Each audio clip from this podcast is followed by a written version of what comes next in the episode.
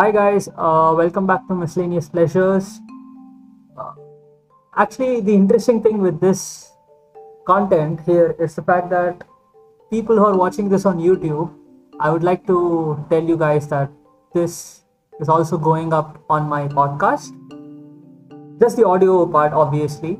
And the people who are listening in the podcast, uh, I am actually making a YouTube video of this as well. So, you know, there will be a mixing of content here and there. There will be places where I'll have some sort of an visual, visual aid for me.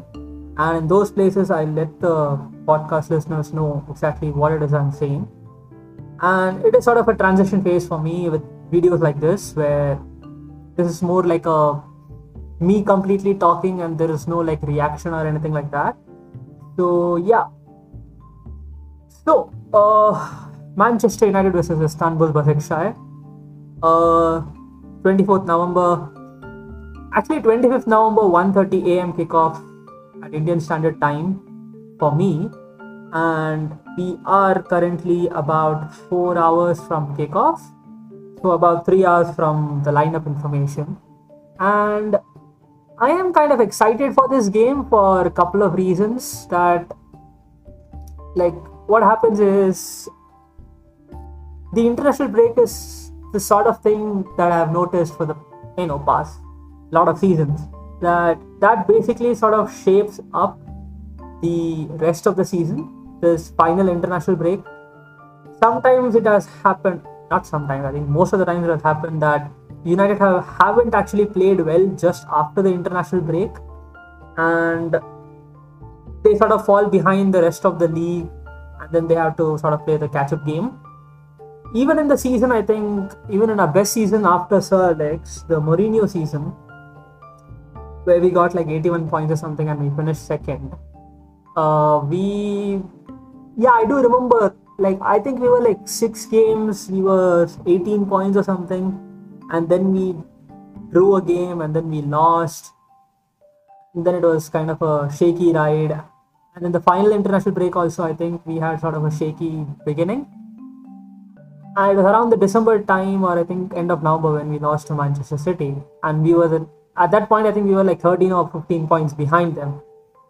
Even that early on. So, international breaks are something of a curse for us, a lot of the times. And I think it's because we don't have a settled lineup, we don't have a consistent lineup playing consistently good football so there is no confidence. There's always like the sort of a confusion as to which United is going to turn up. And the United that turned up against West Brom was average. It showed promise, but that performance was almost unacceptable. And I feel like this game is sort of a very good way to set the foundation for the next five or six games because not five or six actually it's about seven or eight games because we have very very favorable fixtures in the premier league and yeah actually you know what? I might as well show it because i can. Uh manchester united fixtures. So what we have? So we have obviously istanbul today.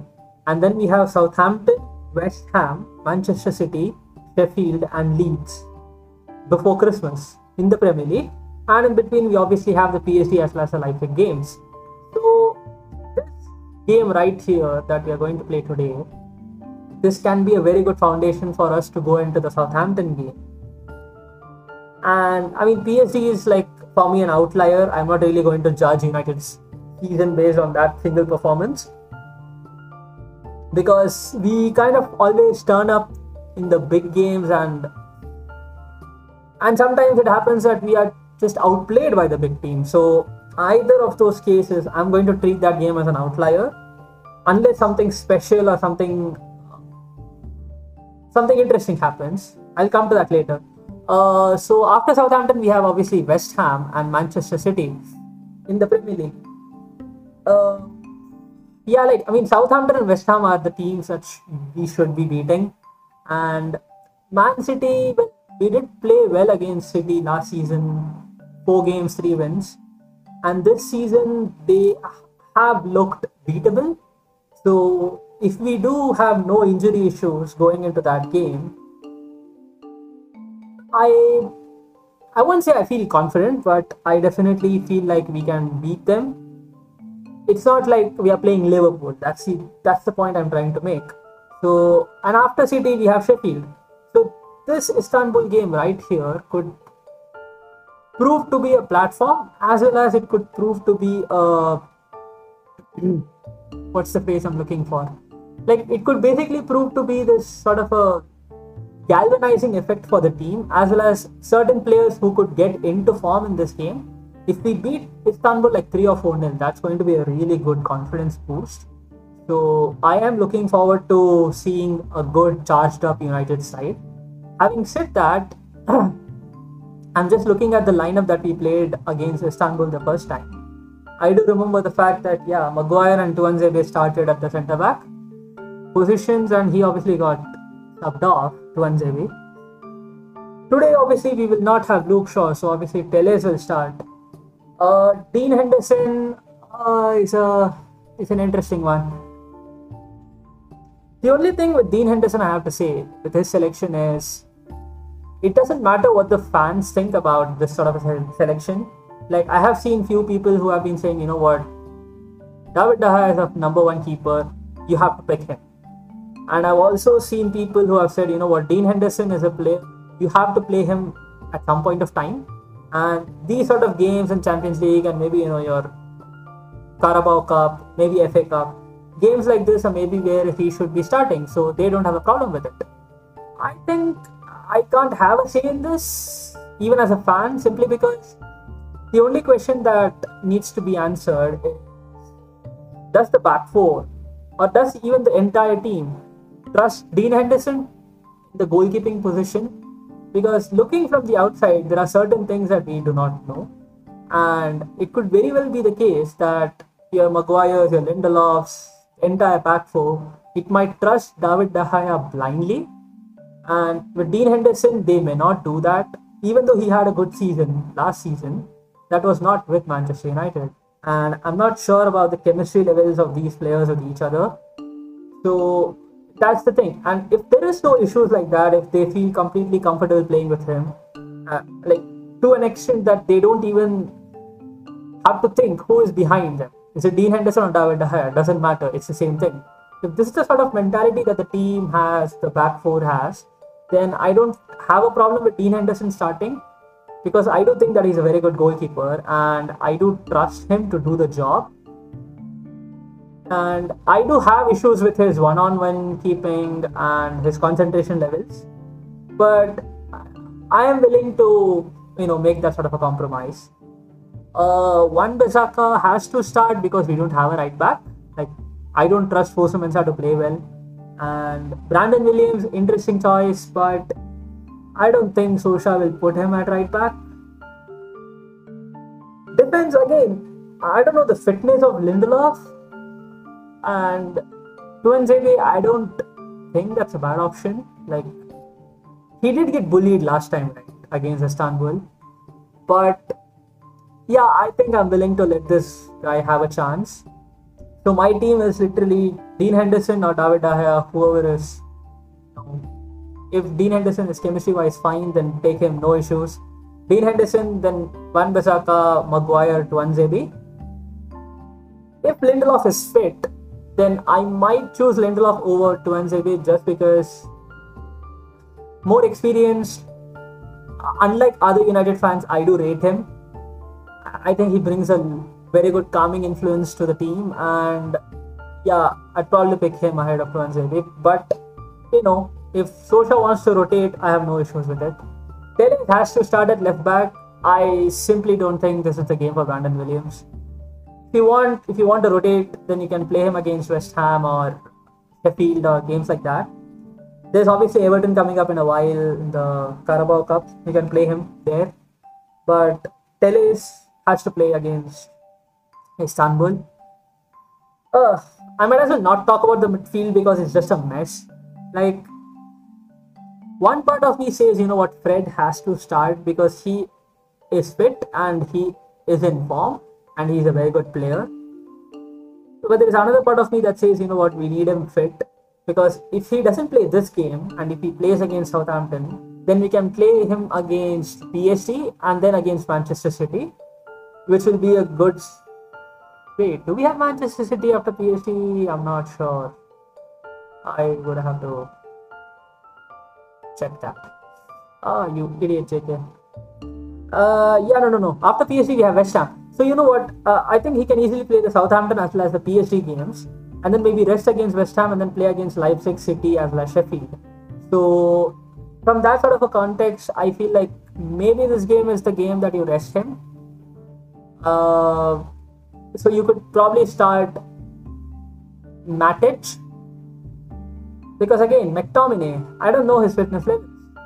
Uh, he was obviously he had a knock and he was tired after the Scotland games, internationals that he had, and that's the reason he did not start against West Brom. But he did come on as a substitute, right? I don't remember who he came on for, but the point is, I think Van de Beek has to start.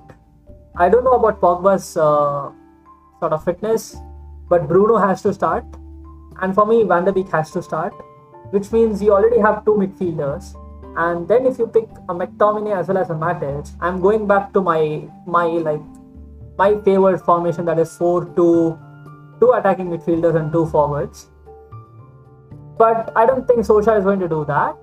Maybe a diamond, but I don't like diamond again. So there you go. So we could be ambitious and go for like a 4-3-3 with just one sitting midfielder with Van de Beek and Bruno and again, I don't think Solskjaer trusts the United defense to do that.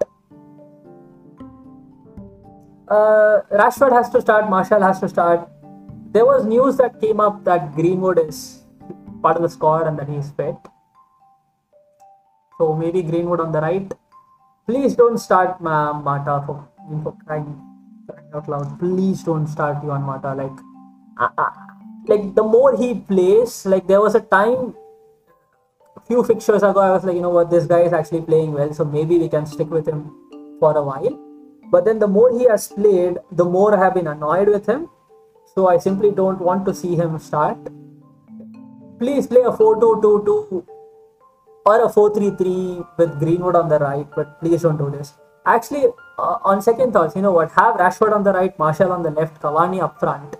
Even I'm fine with that, but please don't start Mata Dan James is interesting, but I wouldn't start him simply because he hasn't played well whenever he has played.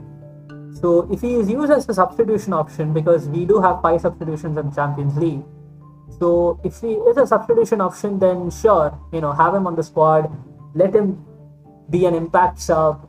If there's a situation like 1-1 or something in the 75th minute, bring him on, put him on the left, and then you know, tell him to play with freedom I'm up for that.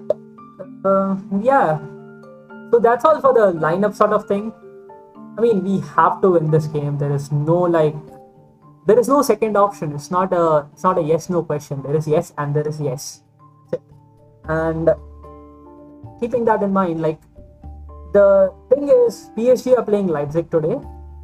If somehow this game ends in a draw, it's just perfect for us because we can. I mean, we have to win this. That's an end of discussion so if we win this, we go to nine points. And if their game ends in a draw, then Leipzig would be at seven and PSG would be at four. Which means if we get just one more win out of Leipzig or PSG, we are top of the league. Sorry, top of the group, and that's incredible incredibly important for, in my opinion because if we come second then we are going to have to play people like probably Barca, Bayern, I don't know who else will be finishing top, but there will be a lot of good teams that will be finishing top, obviously, and that's a big no-no for me. I mean, it seems like even Real Madrid are going to be sort of like coming second in the group, in their group. They had a poor start, right, in their group. So if we finish first, then maybe Real Madrid would be a like team that we could face. But then there are will be seven other options, and if any other English team doesn't finish second, then there will be like seven other options, and I feel like those are better odds for us. It's not that I don't want us to face a big side, it's just that I don't want us to face them round of 16. Like, let's just go for a normal side, which would be easier on paper at least, and then we can build confidence and move forward. Uh, if at all anything, then I would rather have PSG win this against Leipzig or draw. There is no way I want Leipzig to win simply because they'll be then at 9 points. As much as I, I would love to see PSG not qualify from this group, I have to be self centered here in thinking of just Manchester United. And I feel like, yeah, this game ending in a draw would be just brilliant. Yeah, so that's that's one thing. Um, what else? What else do we have? I mean, yeah, I mean, I think I made a calculation error in thinking that yeah, we would finish 12, right? If Leipzig draw this game, they'll be at 7 and we'd be at 12 if we win the rest of our games, uh, apart from one. Uh, so, yeah, we should obviously not lose to Leipzig. We can draw that, but you know what I'm saying? It's basically increasing the odds for us if Leipzig manage to draw this game or lose the game. So, that's all I want from that sort of a that fixture. Uh, what else? Anything interesting? Uh, Greenwood might start. I'm hoping that he does. I'm hoping that he's fit because it's not a physical injury that he's carrying, that's for sure. It's all mental, and I do want the guy to be focused, to be to be mentally fit, essentially. And yeah, so that would be that is crucial because we have nobody on the right hand side, and as usual, our board has basically failed the manager in providing a right winger for the fifth or sixth season running. So, you know, that's that. Mm, Greenwood, Van de Beek has to start right. Van de Beek has to start even if Pogba is fit, simply because I want Van de Beek to start. Like the more, the longer that we go without starting him, the more trouble I think we are in in terms of keeping the player happy. Yes, he's from a cultured, uh, what is it, academy. He is very, he's a very good person, and uh, he's not like this brat. I'm sure. I'm sure, uh, you know, I'm just going to go by the reputation that the Ajax Academy has, and I have high respect for them, and I have high respect for the players that they produce. And I do believe that Van de Beek is not just a Neymar sort of person or a he's just an arrogant brat. So, from that sort of a perspective, he's a good person, he's a good player, he's a team player. But at the end of the day, you have to keep your players happy. And the, the longer Solskjaer goes without starting him, stating the reason as he is not comfortable to the league or some rubbish like that, I'd feel like, you know what, just start him. And if he doesn't play well, he doesn't play well. And you can always sub him off at 60, 68th minute mark or even half time if you want. But then not starting him is just like, not giving him just 10 15 minutes at the end is not really helping anybody's causes here.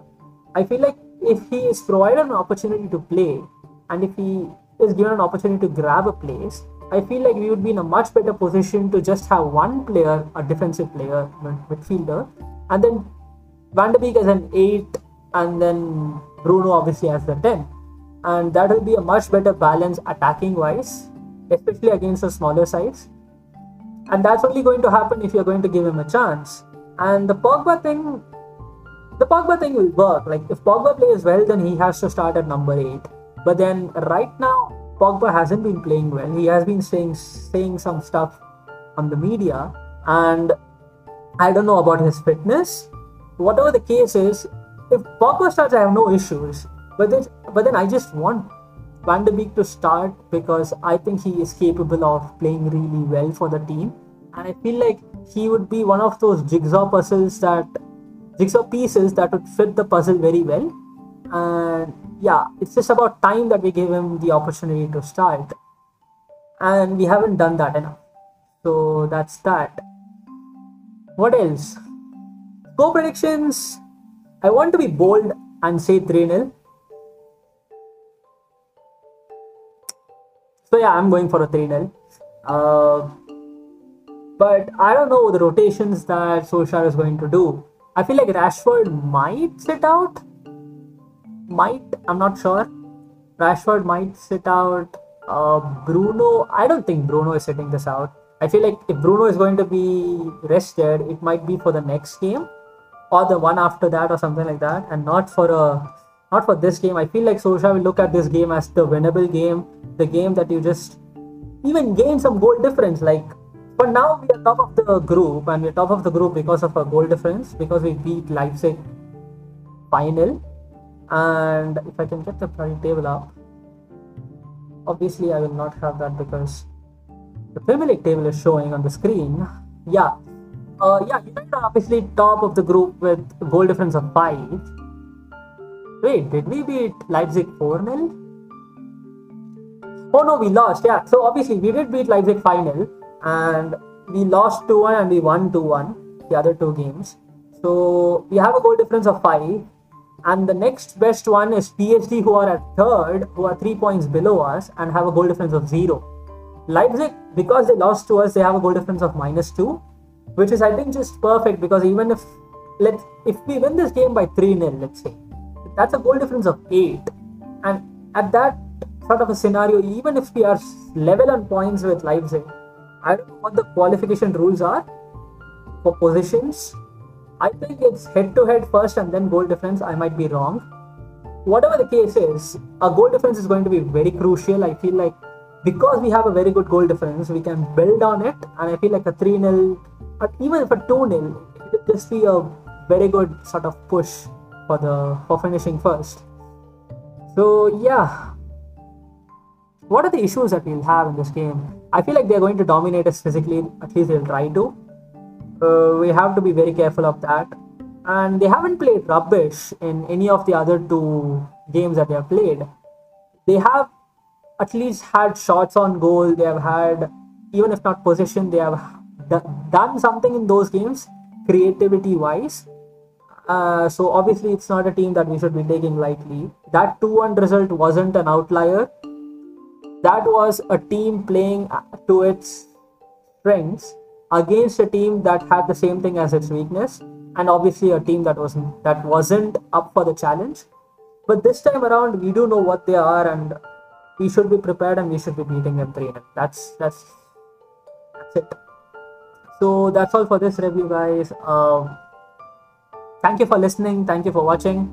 Please share the content and share the share the thing basically because the more people listen or watch this the more the chances are of me getting uh, feedback. Like i'm sure there are a couple of feedbacks that you would have and so that would be really appreciated. And even if it's an appreciation that will be a really motivating factor for me to keep this going.